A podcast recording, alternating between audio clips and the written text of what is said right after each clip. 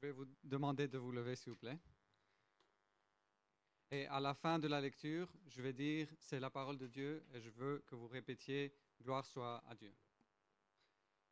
Donc on va lire de Genèse euh, chapitre 50, versets 22 à 26.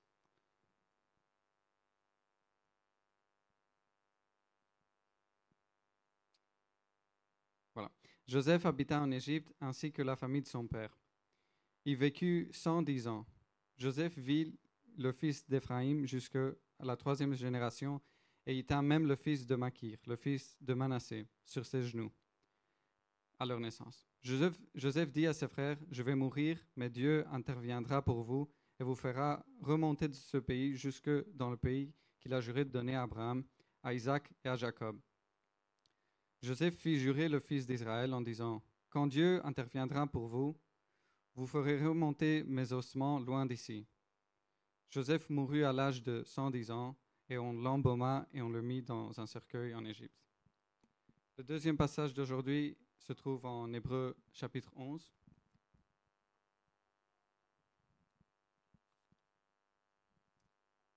C'est le verset 22.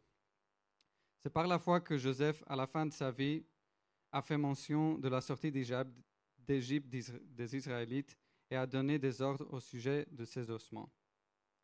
C'est la parole de Dieu. Merci.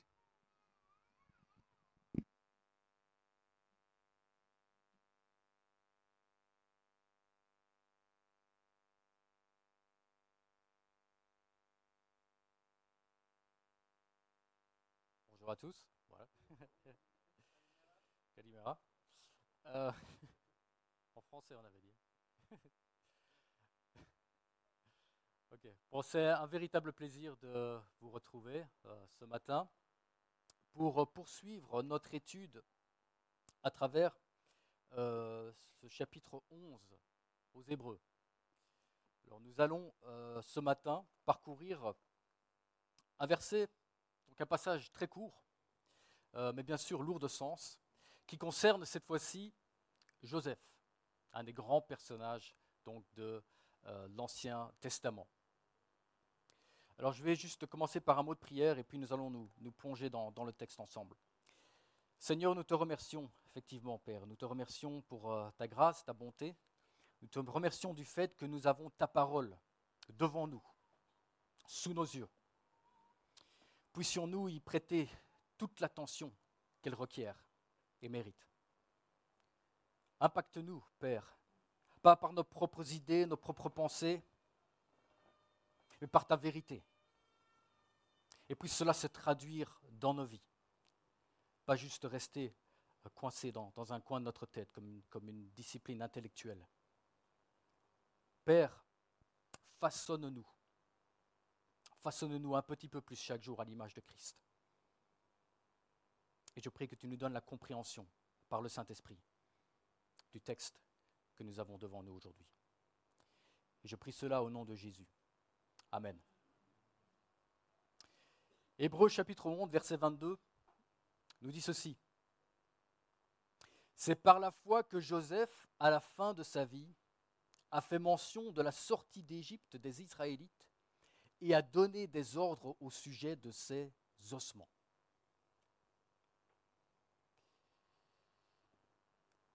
On parle de la fin de vie d'un homme ici. La fin de la vie d'un homme.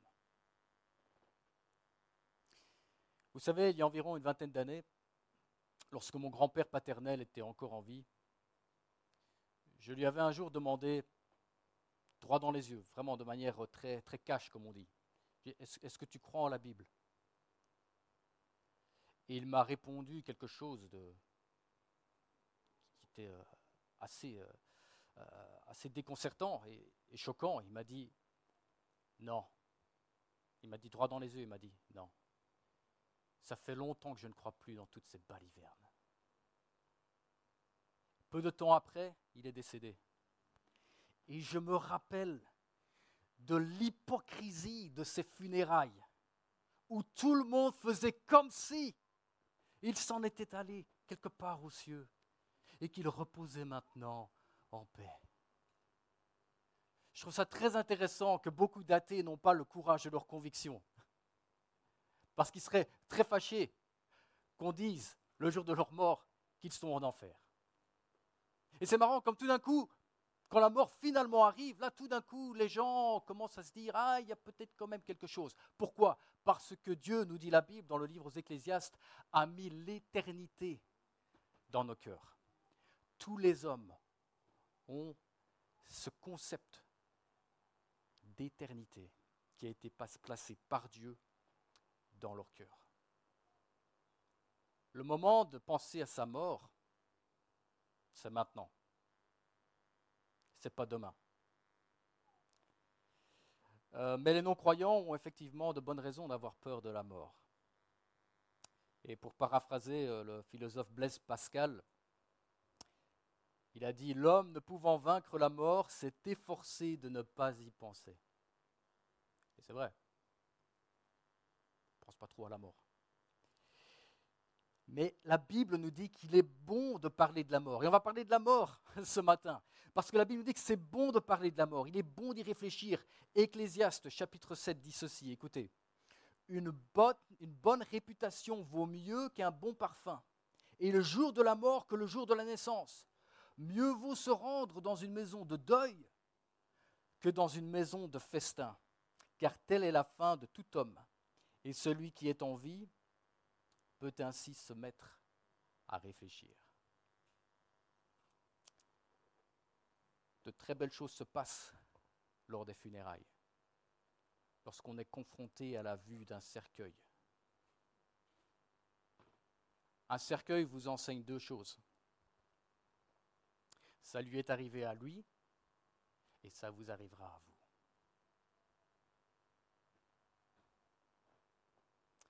Penser à la mort, ça remet vite les choses en perspective. Et on se rend compte qu'on n'est pas ici pour toujours. Et que nous ne devrions pas vivre nos vies comme si nous allions être ici pour toujours. Et ce livre aux Hébreux, quelques chapitres auparavant, de, chapitre 9, nous dit quelque chose de très important. Il est, il est dit en chapitre 9, verset 27, il est réservé aux êtres humains de mourir une seule fois, et après quoi vient le jugement. Il est réservé, c'est-à-dire que c'est certain. Mourir une seule fois, on peut déjà mettre de côté et réfuter toute cette idée de réincarnation ou d'autres vies après celle-ci. On va mourir une seule fois. Et après quoi vient le jugement pas le néant. Une fois, une fois qu'on meurt, puis rien ne se passe. On disparaît. C'est d'ailleurs pour ça que beaucoup de gens croient que l'euthanasie, c'est une, bonne, une bonne idée. Parce que si on a tellement de souffrance, et que tout d'un coup on passe de la souffrance au néant, ben oui, c'est mieux, c'est mieux que de souffrir. La réalité, si tu passes de la souffrance à l'enfer, tu regretteras vite ton lit de souffrance sur cette terre il faut avoir une vision biblique des choses. Et la Bible est claire sur cette idée de jugement après la mort. Nous sommes, et il dit après quoi vient le jugement, il n'est pas dit après quoi vient la seconde chance? Après quoi vient le jugement? On vient dans ce monde nu, on en repart nu. La seule chose que vous emporterez avec vous, c'est la promesse d'une éternité au paradis ou en enfer. La seule chose que vous emporterez avec vous. Le moment de se réconcilier avec Dieu, si ce n'est pas encore fait, c'est toujours maintenant. Alors nous allons euh, parcourir ce verset, verset 22, qui parle de Joseph. Et c'est un chapitre, je vous le rappelle, qui, est dédié quelque part à la foi et les exemples de foi. Et ces Hébreux, ou ceux qui avaient reçu donc cette lettre, étaient des chrétiens qui, comme je vous le rappelle, étaient d'origine juive. Et ils étaient tentés, pour diverses raisons, de retourner au judaïsme et d'abandonner la foi en Christ. Et donc l'auteur, très justement, rappelle à ces personnes, l'Ancien Testament, les saints de l'Ancien Testament étaient sauvés par la foi dans le Messie qui allait venir. Donc c'est absolument absurde. Si vous rejetez Jésus, vous rejetez Moïse. Il est absurde de penser qu'on suit Dieu en rejetant Jésus-Christ. Alors Joseph, pour ceux qui euh, connaissent un petit peu euh, l'histoire de Joseph, on a brièvement parcouru le, passage dans, Genèse qui parle de Joseph, euh, mais c'est un personnage qui, à bien des égards, a démontré beaucoup de foi lors de sa vie. Et lorsqu'on donne un exemple de foi au sujet de Joseph, on peut quelque part être surpris de ce qui a été retenu par le Saint-Esprit ici. Parce qu'on aurait pu penser à la fois que Joseph a démontré, lorsqu'il résista par exemple aux avances de la femme de son maître, qui voulait coucher avec lui, il avait résisté à la tentation et avait même fui en courant. On peut penser à la fois qu'il a démontré lorsqu'il a été euh, jeté en prison il a enduré cette peine de prison injuste suite à de fausses accusations contre lui. On aurait pu aussi penser à la foi qu'il a démontré lorsqu'il a pardonné à ses frères qui le haïssaient et qu'il avait vendu comme esclave.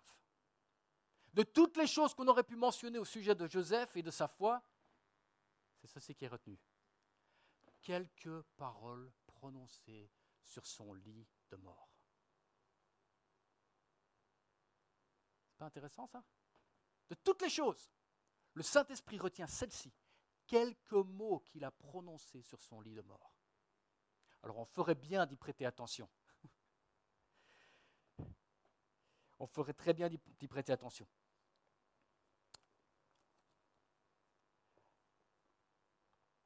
Il a émis au verset 22 donc une sorte de dernier souhait.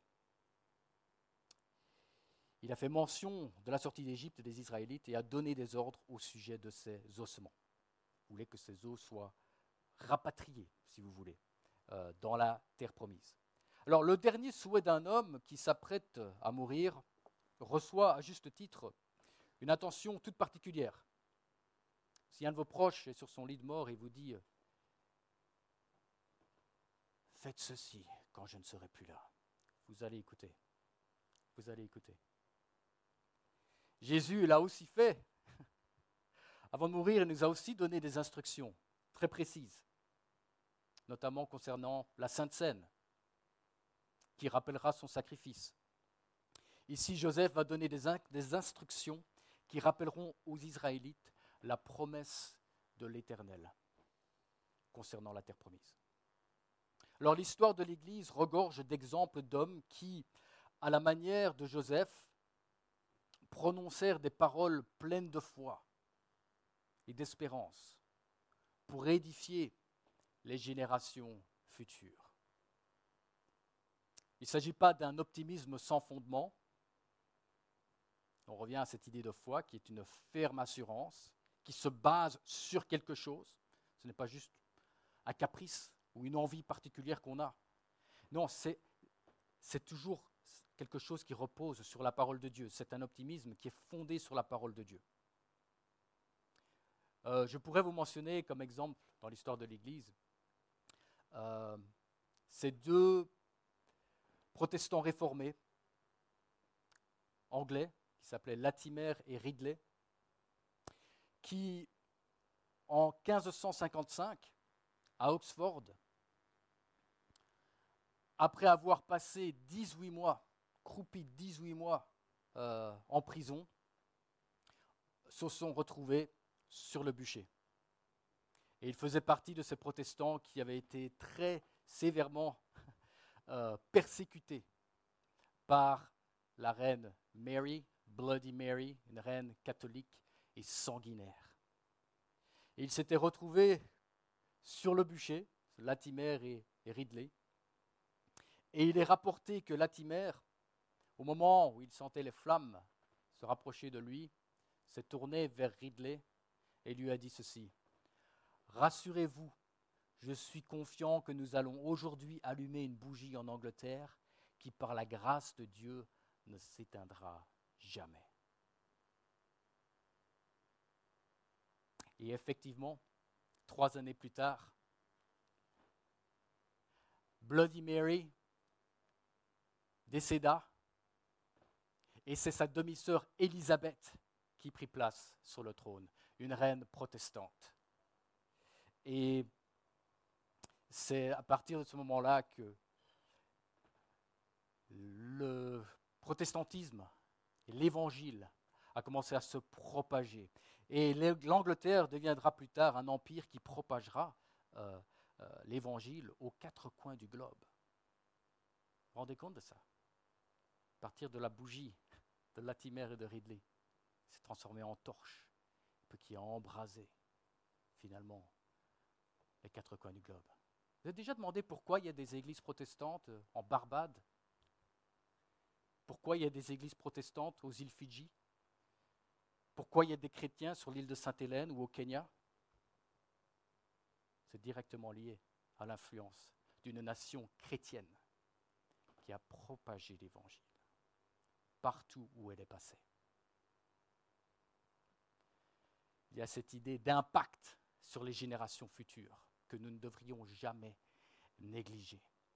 Alors les hommes impies se moquent éperdument de ce qui se passera après leur mort, ou du sort que connaîtront leurs descendants.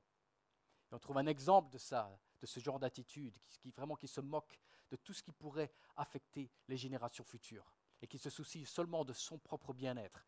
On trouve ça dans le livre d'Ésaïe avec le roi Ézéchias, qui était pourtant très pieux durant ses années de règne, mais qui a, euh, pour ainsi dire, très mal terminé sa vie. Comme on peut le lire dans Ésaïe, chapitre 39, versets 7 à 8, le prophète Ésaïe euh, avait annoncé des choses très difficiles à entendre euh, envers Ézéchias concernant sa descendance qu'il avait eu une attitude un peu de compromis avec l'ennemi babylonien. Et donc, Ésaïe lui avait annoncé des choses très difficiles à entendre concernant sa descendance.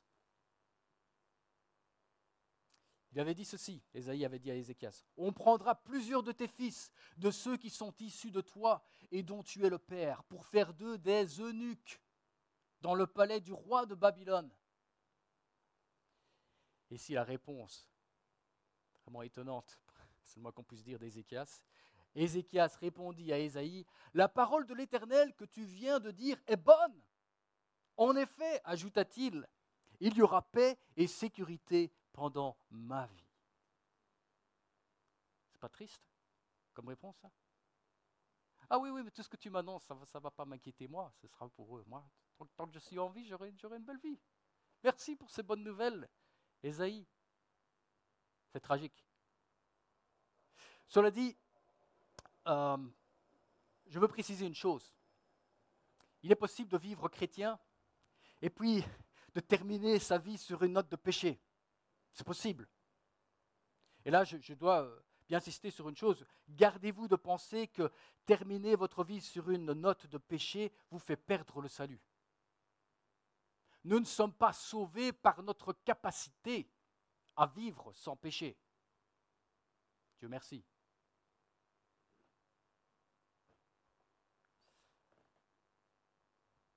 Au moment de la conversion, nous ne sommes pas pardonnés juste pour nos péchés passés, mais aussi pour nos péchés présents et futurs, et ceux auxquels on est aveugle et qu'on ne pense même pas à confesser. C'est couvert par le sang de Christ. Sinon, le salut reposerait à nouveau sur nos épaules et il n'y aurait aucun repos à trouver sur nos âmes. Ah, aujourd'hui j'ai une bonne journée, je peux mourir hier, soir j'ai péché, j'ai intérêt à pas mourir maintenant parce que faut que je me rachète plus tard. Mais vous voyez, tout, d'un coup, ce n'est plus croire dans le sang de Jésus-Christ qui suffit pour nous couvrir, mais c'est de nouveau, on remet de nouveau le fardeau sur nos propres épaules et nos propres prestations pour Christ. Nos péchés sont couverts. Être un chrétien ne veut pas dire qu'on ne pêche plus? Cela dit, être un chrétien change votre relation avec le péché. Le péché que vous aimiez, maintenant vous détestez. Et par le Saint-Esprit, vous avez la possibilité d'y résister et d'être façonné plus à l'image de Christ, être plus comme lui et moins comme vous-même. Et Joseph n'a pas été sauvé par ses œuvres et la beauté de ses derniers faits et gestes. Il a été sauvé par la foi dans la promesse de l'Éternel, qu'il a d'ailleurs euh, répété euh, à, ses, frères. Alors l'objet de ces dernières paroles de Joseph ne porte pas en fait tellement sur ses ossements. Il y a moyen de se, focaliser là-dessus. Mais ce n'est pas tellement sur les ossements, mais plutôt sur la bénédiction future du peuple d'Israël et du monde entier par le Messie. Au verset 22, je, je me replonge dans le texte. C'est par la foi que Joseph, à la fin de sa vie, a fait mention de la sortie d'Égypte des Israélites et a donné des ordres au sujet de ses ossements. Il a fait mention de la sortie d'Égypte des Israélites. Et on peut euh, lire en plus de détails ce qui s'est passé, ce, qu'il a mentionné réellement euh, dans le livre de la Genèse, au chapitre 50, verset 24. Joseph dit à ses frères, Je vais mourir, mais Dieu interviendra pour vous et fera remonter de ce pays-ci jusque dans le pays qu'il a juré de donner à Abraham, Isaac et à Jacob. Joseph fit jurer les fils d'Israël en disant, Quand Dieu interviendra pour vous, vous ferez remonter mes ossements loin d'ici. Encore une fois, ce n'était pas un optimisme sans fondement de la part de Joseph. Il s'appuyait sur une promesse de l'Éternel qui est écrite dans Genèse 15, versets 13 à 14. Euh, souvenez-vous, lorsque l'Éternel a dit à Abraham, Sache que tes descendants seront étrangers dans un pays qui ne sera pas à eux, l'Égypte on les réduira en esclavage et on les opprimera pendant 400 ans. Cependant, la nation dont ils seront esclaves, c'est moi-même qui la jugerai. Et ils sortiront ensuite avec de grandes richesses. Il est intéressant que Joseph, bien qu'ayant atteint les sommets du pouvoir, de l'influence, du luxe et du succès à tant d'égards, avait gardé une affection toute particulière pour la terre promise. Il était resté hébreu dans son cœur, même s'il avait peut-être l'apparence d'un Égyptien. Et il souhaitait que sa dépouille soit un jour rapatriée. Et c'est comme pour nous, nous pouvons avoir, en tant que chrétiens, et c'est ce que je souhaite à tout le monde, nous pouvons avoir du succès dans ce monde. Nous ne sommes pas tous voués à être des parias, parce qu'on suit Christ. Au contraire d'ailleurs, on peut exceller dans ce monde, justement en vertu de notre foi chrétienne. Mais n'oublions jamais que nous sommes des citoyens des cieux. Et là est notre véritable appartenance. Donc le souhait de mort euh, de Joseph constitue la répétition d'une promesse, celle faite à Abraham, donc il démontre sa foi dans cette promesse une fois de plus. En disant, aussi impossible peut-être que cela puisse paraître maintenant, je sais qu'un jour, on retournera à la terre promise. Et ce jour-là, je veux que mes ossements soient embarqués avec vous. Ce souhait de Joseph assure ses enfants et sa descendance d'une bénédiction future. je peux vous poser la question, quand est la dernière fois que vous avez prié, pas juste pour vos enfants, mais pour vos petits-enfants, vos arrière-petits-enfants? Vous avez tout simplement prié pour les générations futures si vous n'avez pas d'enfants. Aujourd'hui, quand on entend parler du fait de penser aux générations futures, si vous regardez un petit peu les infos, quel est, le grand sujet quand on pense aux générations futures aujourd'hui? La chose, en Occident au moins, sur laquelle on insiste beaucoup, c'est cette idée, le contexte du changement climatique, de l'environnement. Beaucoup de gens se disent, quelle, planète allons-nous allons laisser à nos enfants Moi, la question que je me pose, c'est quels enfants allons-nous laisser à la planète? C'est ça que je me pose comme question. Surtout qu'il y a véritablement un mouvement anti-humain qui s'est amorcé. où finalement beaucoup de gens finissent par se dire, vous savez, je pense qu'en fait, la planète irait beaucoup mieux sans les hommes. On ne fait que polluer, on ne fait que l'abîmer. La planète serait magnifique sans les hommes. Ça, c'est fondamentalement anti-humain. Et Dieu n'a jamais voulu que l'on pense que l'homme est mauvais pour la planète. Au contraire, il a dit aux hommes de se multiplier et de dominer cette terre. Encore une fois, ça peut choquer parce que vous n'avez pas l'habitude d'entendre ce genre de propos. Mais il est important d'avoir une vision biblique des choses. Une vision biblique des choses. Et euh, je ne vais pas m'étendre sur ce sujet, mais euh, l'écologisme, je pense, euh, est une chose très dangereuse. l'écologisme, c'est la décroissance, c'est la misère choisie. Et le président de l'Association des églises protestantes évangéliques de Belgique, le professeur Samuel Fourfari, tire la sonnette d'alarme à ce sujet dans de nombreux ouvrages que je vous invite d'ailleurs à consulter. Voilà, je ferme la parenthèse. Jésus euh, Joseph disait aux enfants d'Israël qu'ils seraient un jour libérés et riches et une bénédiction pour ce monde. Je ne souhaite pas dire à mes enfants et mes descendants qu'ils seront un jour esclaves et pauvres et une malédiction pour la planète. Voyez le contraste? Saisissez le contraste.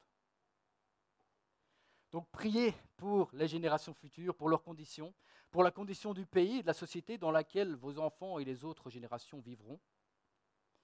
Euh, comme l'indique Proverbe 29, verset 2, euh, quand les justes se multiplient, le peuple est dans la joie.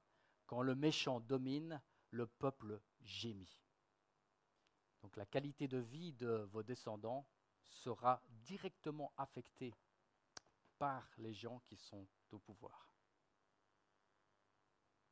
C'était vrai pour les Israélites et c'est vrai pour nous aujourd'hui également.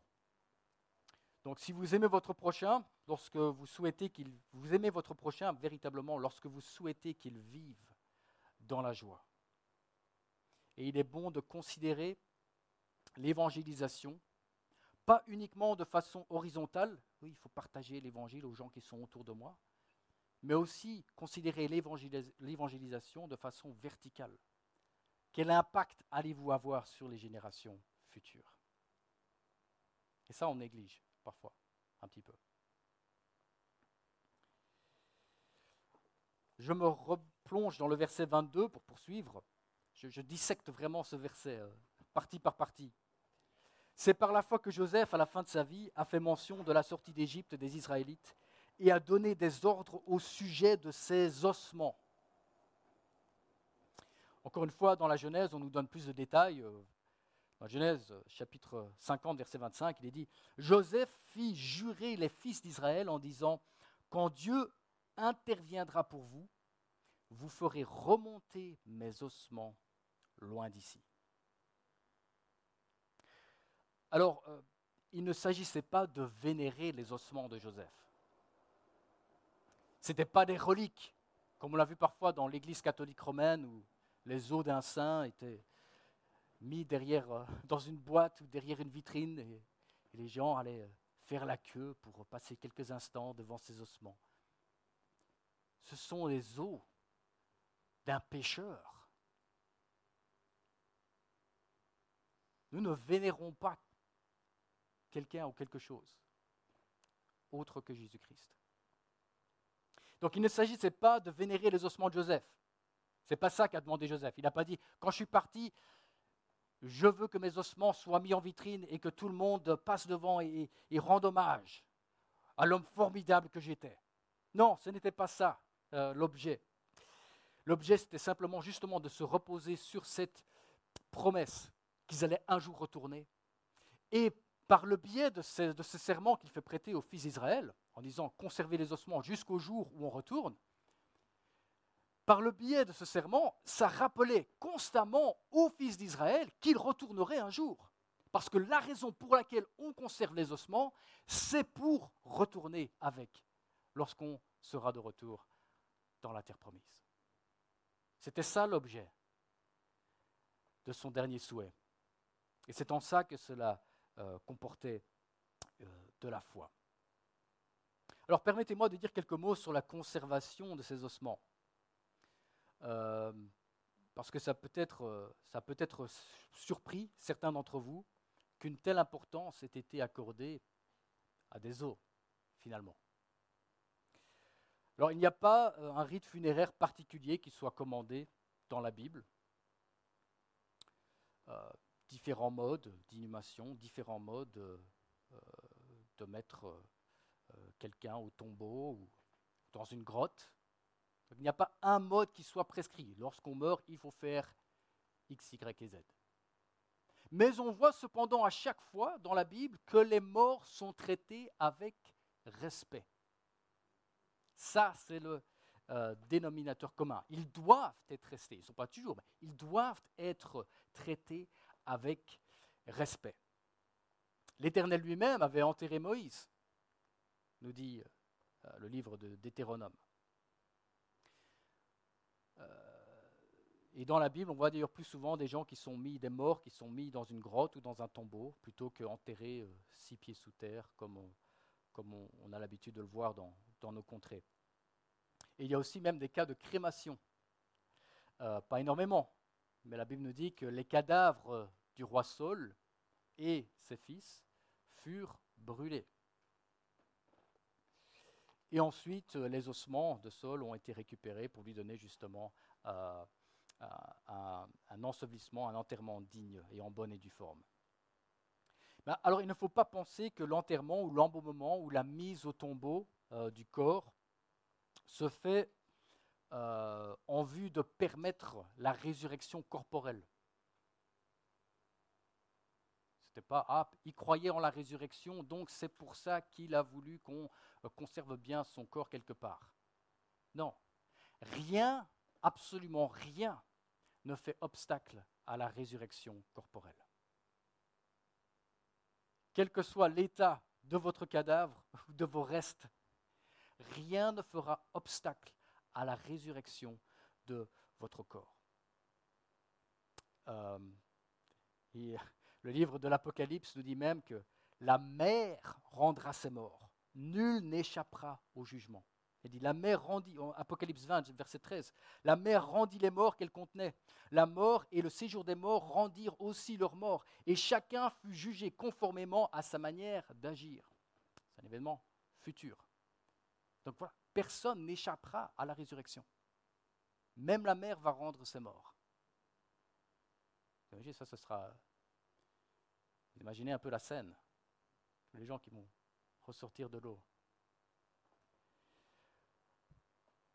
Quoi qu'il reste de vous, vous serez ressuscité. Vous savez, si Dieu a pu créer l'homme à partir de poussière, il peut très bien le ressusciter à partir de poussière. On sera tous ressuscités. Ça aussi, c'est quelque chose que les chrétiens, tout le monde doit, avoir conscience. Il n'y a pas que les chrétiens qui seront ressuscités. Vous vous rendez compte de ça? Il n'y a pas que les chrétiens qui vont être ressuscités. Tout le monde sera ressuscités. La différence, c'est qu'il y en a qui seront ressuscités pour le jugement et d'autres seront ressuscités pour la vie éternelle et la glorification. On sera tous, tous ressuscités. Jean 5, versets 28 à 29 nous dit ceci. Ne vous en étonnez pas, car l'heure vient où tous ceux qui sont dans les tombeaux entendront sa voix et en sortiront. Ceux qui auront fait le bien ressusciteront pour la vie, mais ceux qui auront fait le mal ressusciteront pour le jugement. Comme l'a évoqué Pasteur Jordan ce matin, les églises avaient dans le passé leur propre cimetière juxtaposé. Et l'idée était que ces fidèles voulaient pouvoir ressusciter au même endroit le jour de la résurrection pour être à côté de, de leurs proches. Alors euh, c'est vraiment une chose que oui, les chrétiens devraient anticiper avec joie, ce jour de, euh, résurrection. Et l'endroit où on choisit d'être enterré euh, n'est pas anodin. ceci dit, comme je viens de, le faire remarquer, il n'y a pas de condamnation pour ceux qui choisissent la crémation au lieu de l'enterrement. Il n'y a, pas un mode particulier qui soit prescrit. On va tous être ressuscités de toute manière. Mais le corps a de l'importance aux yeux de, Dieu. Parfois aussi, là encore une fois, certains chrétiens se disent Ah, moi, moi je me soucie simplement du spirituel. Le corps, c'est juste une enveloppe charnelle, on s'en moque complètement. Non, si on s'en moquait complètement, si Dieu s'en moquait complètement, pourquoi ressusciterait-il le corps? Le corps, ça fait partie de qui vous êtes. Et vous serez ressuscité.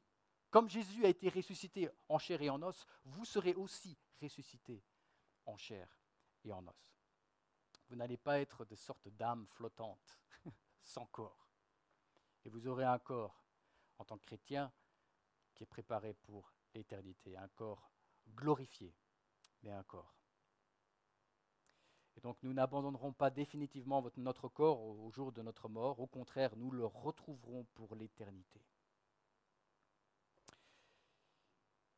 Alors Jésus, euh, dont Joseph était une ombre dans l'Ancien Testament,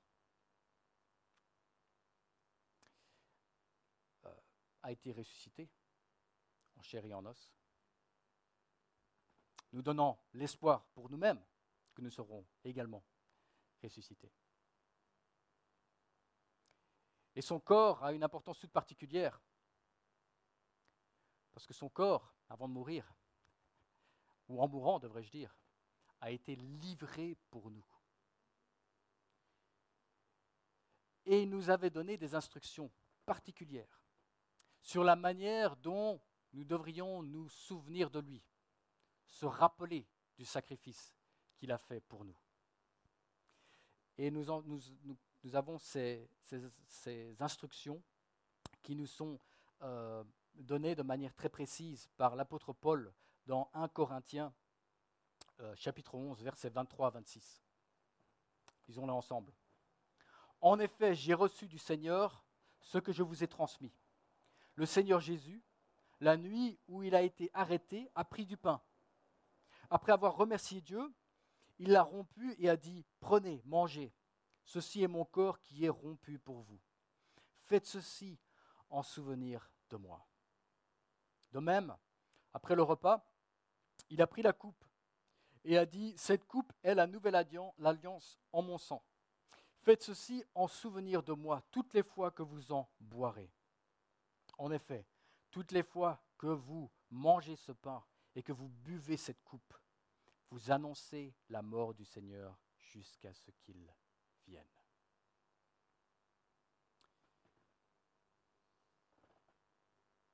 Il est bon de penser à la Sainte Seine comme un repas comme si vous étiez attablé lors de ce dernier repas de Jésus avec ses disciples, comme un repas qui vous est gratuitement offert. Parce que Jésus s'est gratuitement donné pour vous. Il n'y a rien à faire en contrepartie. Il s'est donné lui-même, il a sacrifié sa propre chair, son propre sang, qui sont symbolisés donc dans euh, le pain et euh, et le vin, la coupe. Il s'est donné lui-même. Et c'est une très belle chose que nous, pouvons nous rappeler de manière assez régulière de ce sacrifice. Parce que de toutes les choses dont il aurait pu dire, euh, qu'on se rappelle de lui, il a choisi ce point clé dans l'histoire de l'humanité, qui est, qui est sa mort. Le jour où la dette que nous ne pouvions jamais rembourser a été payée par quelqu'un qui ne la devait pas, mais qui l'a payée par amour pour vous. Et vous avez entendu l'évangile, et quelque part, quand vous participez à la Sainte Seine, vous goûtez, vous goûtez l'évangile. Et Jésus voulait que vous puissiez goûter dans votre chair cet évangile. Et c'est un moment de communion fraternelle pour l'Église. C'est pour ça qu'on donne toujours ce genre cet avertissement aux non-chrétiens. Abstenez-vous, abstenez-vous de participer à la Sainte Seine si vous le faites de manière indigne. Parce que l'apôtre nous dit que si vous participez à la Sainte Seine de manière indigne, sans la foi, vous accumulez du jugement contre vous. Donc c'est une chose très sérieuse. Bien sûr, n'importe quel pasteur ici vous dira que le souhait est que justement vous vous convertissiez et que vous puissiez participer avec nous, avec l'Église, à la Sainte Seine. Mais si vous n'êtes pas encore converti, abstenez-vous. Et prière, je vous prie de, euh, de, vous convertir, de parler à, des membres de staff, à des pasteurs qui sont, qui sont ici euh, avec vous aujourd'hui. Donc voilà, nous allons entrer dans ce moment de, Sainte Seine. J'appellerai le, euh, le, groupe de louanges à, revenir. les éléments vont être distribués. Et je vous invite à le garder en main et nous le prendrons ensemble, en tant qu'un seul corps d'Église. Parce que c'est vrai, on pense parfois à la Sainte Seine comme ce moment très, euh, très individualiste. Ah, c'est juste moi le Seigneur. Quelque part, comme si c'est vous qui donniez, qui injectiez de la signification et du sens à la coupe et au pain. Non, le sens, la signification est déjà là. C'est gratuit, c'est pour vous. C'est la promesse de Jésus pour vous, du salut, le rappel de sa mort pour vos péchés. Vous n'avez rien d'autre à faire que de le prendre, que de le prendre avec foi.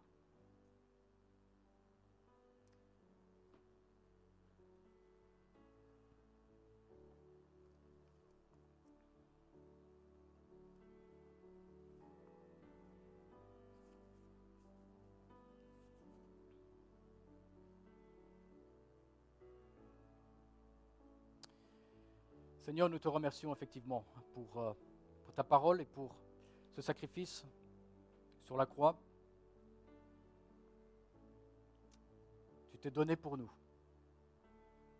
Parce que sans l'effusion du sang, il ne pouvait pas y avoir de pardon pour nos péchés.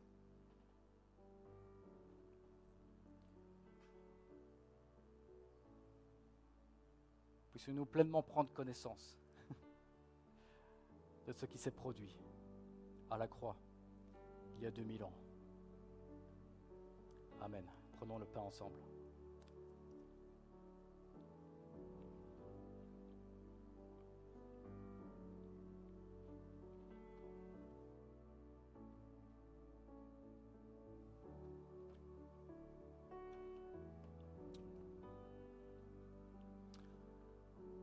Prenons la coupe ensemble.